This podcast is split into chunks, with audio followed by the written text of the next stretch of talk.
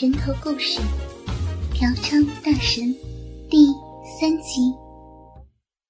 张志田遇见的骚货也不算少数了，但说实在的，也没有料到眼前这个小妮子居然骚到了一个更高的极致。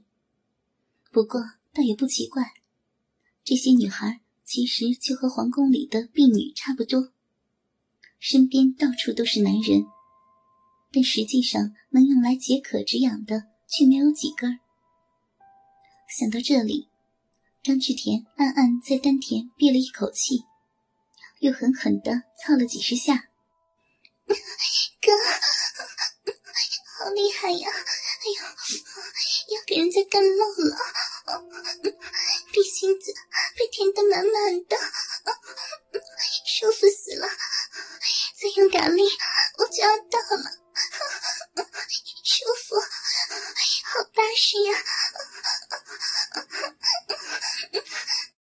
闹了半天，张志田才知道，原来是个川妹子，可能真的是给干爽了。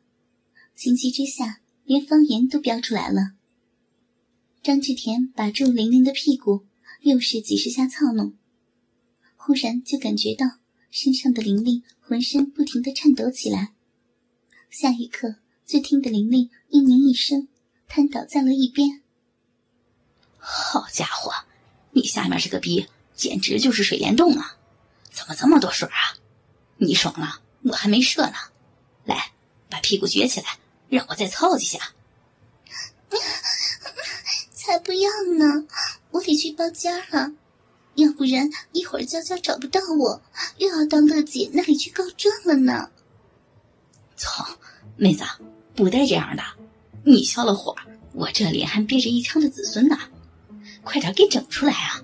要不然用嘴也行啊！哎呀，脏死了，我才不要呢！哥，你就放过我吧，反正有的是机会嘛。你呀，不如就让你的这些个子孙再多陪你几天了。好了啦，我先去忙了哟，拜拜。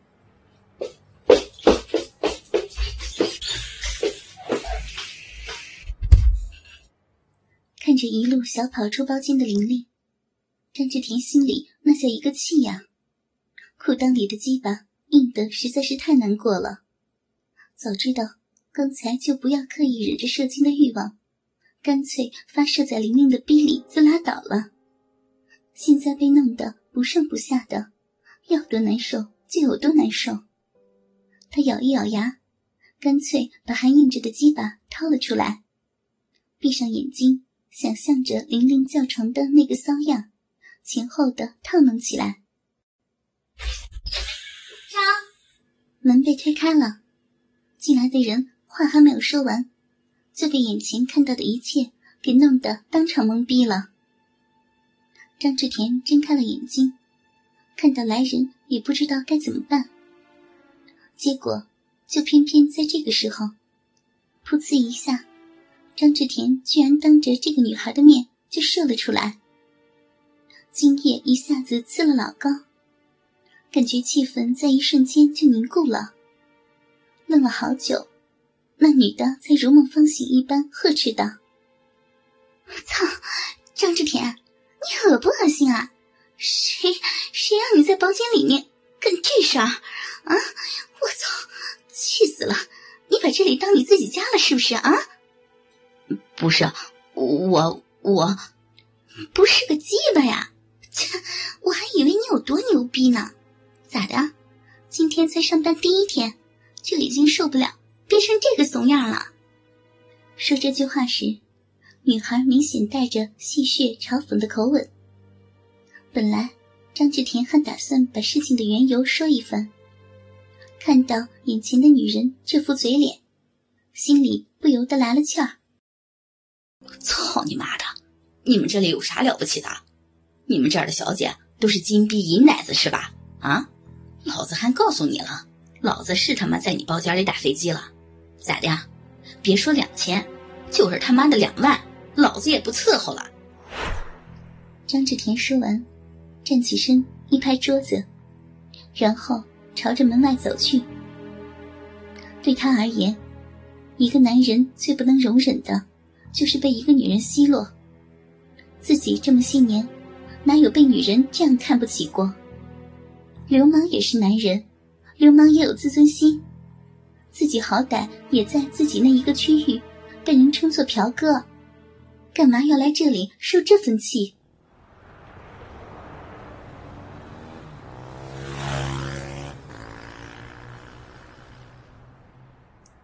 张志田酒足饭饱，打车回到城东时，已经是一身的酒气。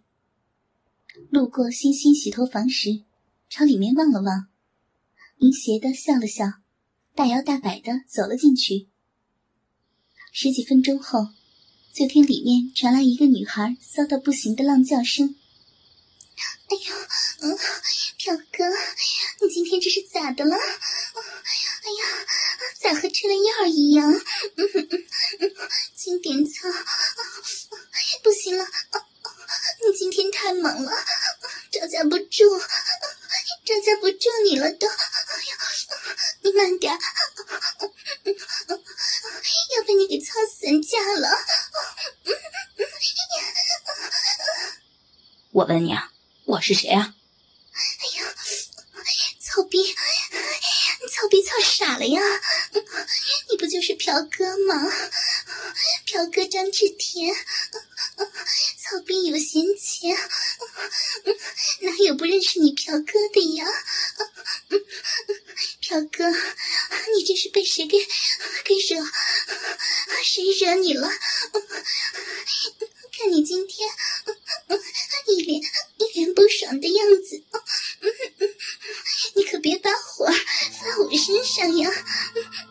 上次被你干完，我休息了足足一个礼拜，我才缓过劲儿呢。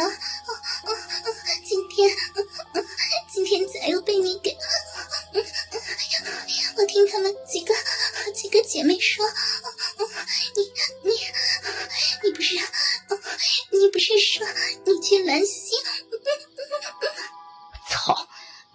提那个鸡巴地方！妈的，提起来就来气！操他妈的，不就是地方装修的好点吗？啊，狗眼看人低的，还不如在这里玩的开心。今晚上给我伺候好了，放心，我不亏着你啊！今晚各种活都给我走一遍，水旱码头一样别少。妈呀！彪哥，水旱码头全要呀！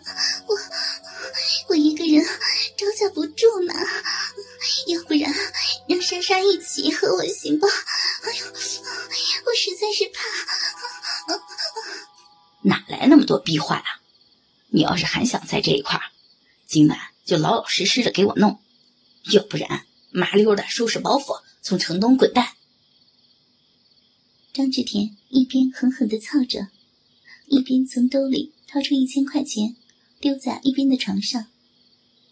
本来身下的小姐还有些不乐意，可一看到钱，也自然不好再拒绝了。干这行，从来不和钱过不去。哎呦，你咋还生上气了？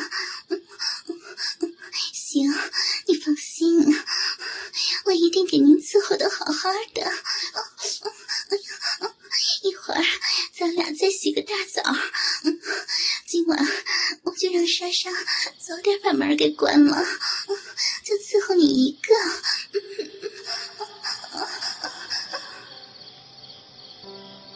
洗头房里的浪叫，在城东寂静的夜晚格外的清晰，但对于这里的人而言，一切都是见怪不怪了。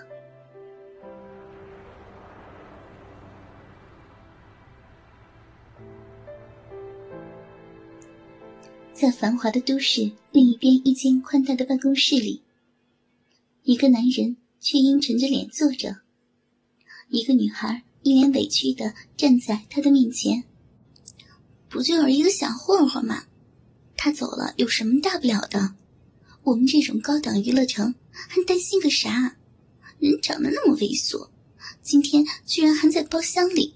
够了！你怎么到现在还没有听懂我的话？你就不想想，为什么我让你到城东去请这样一个人？又不是啥大人物，要不然你咋一个月让我说两千的工资啊？还不如一个少爷的基本工资高呢。就这样一个人，能对咱们有啥用呢？男人脸上的表情本来已经缓和了不少，听女孩这样一说，一下子又变得异常难看。我他妈什么时候说一个月两千了啊？乐乐呀，你现在真的是无可救药了。我他妈和你说的是一天两千啊！啊，你当时，当时，当时个你妈呀！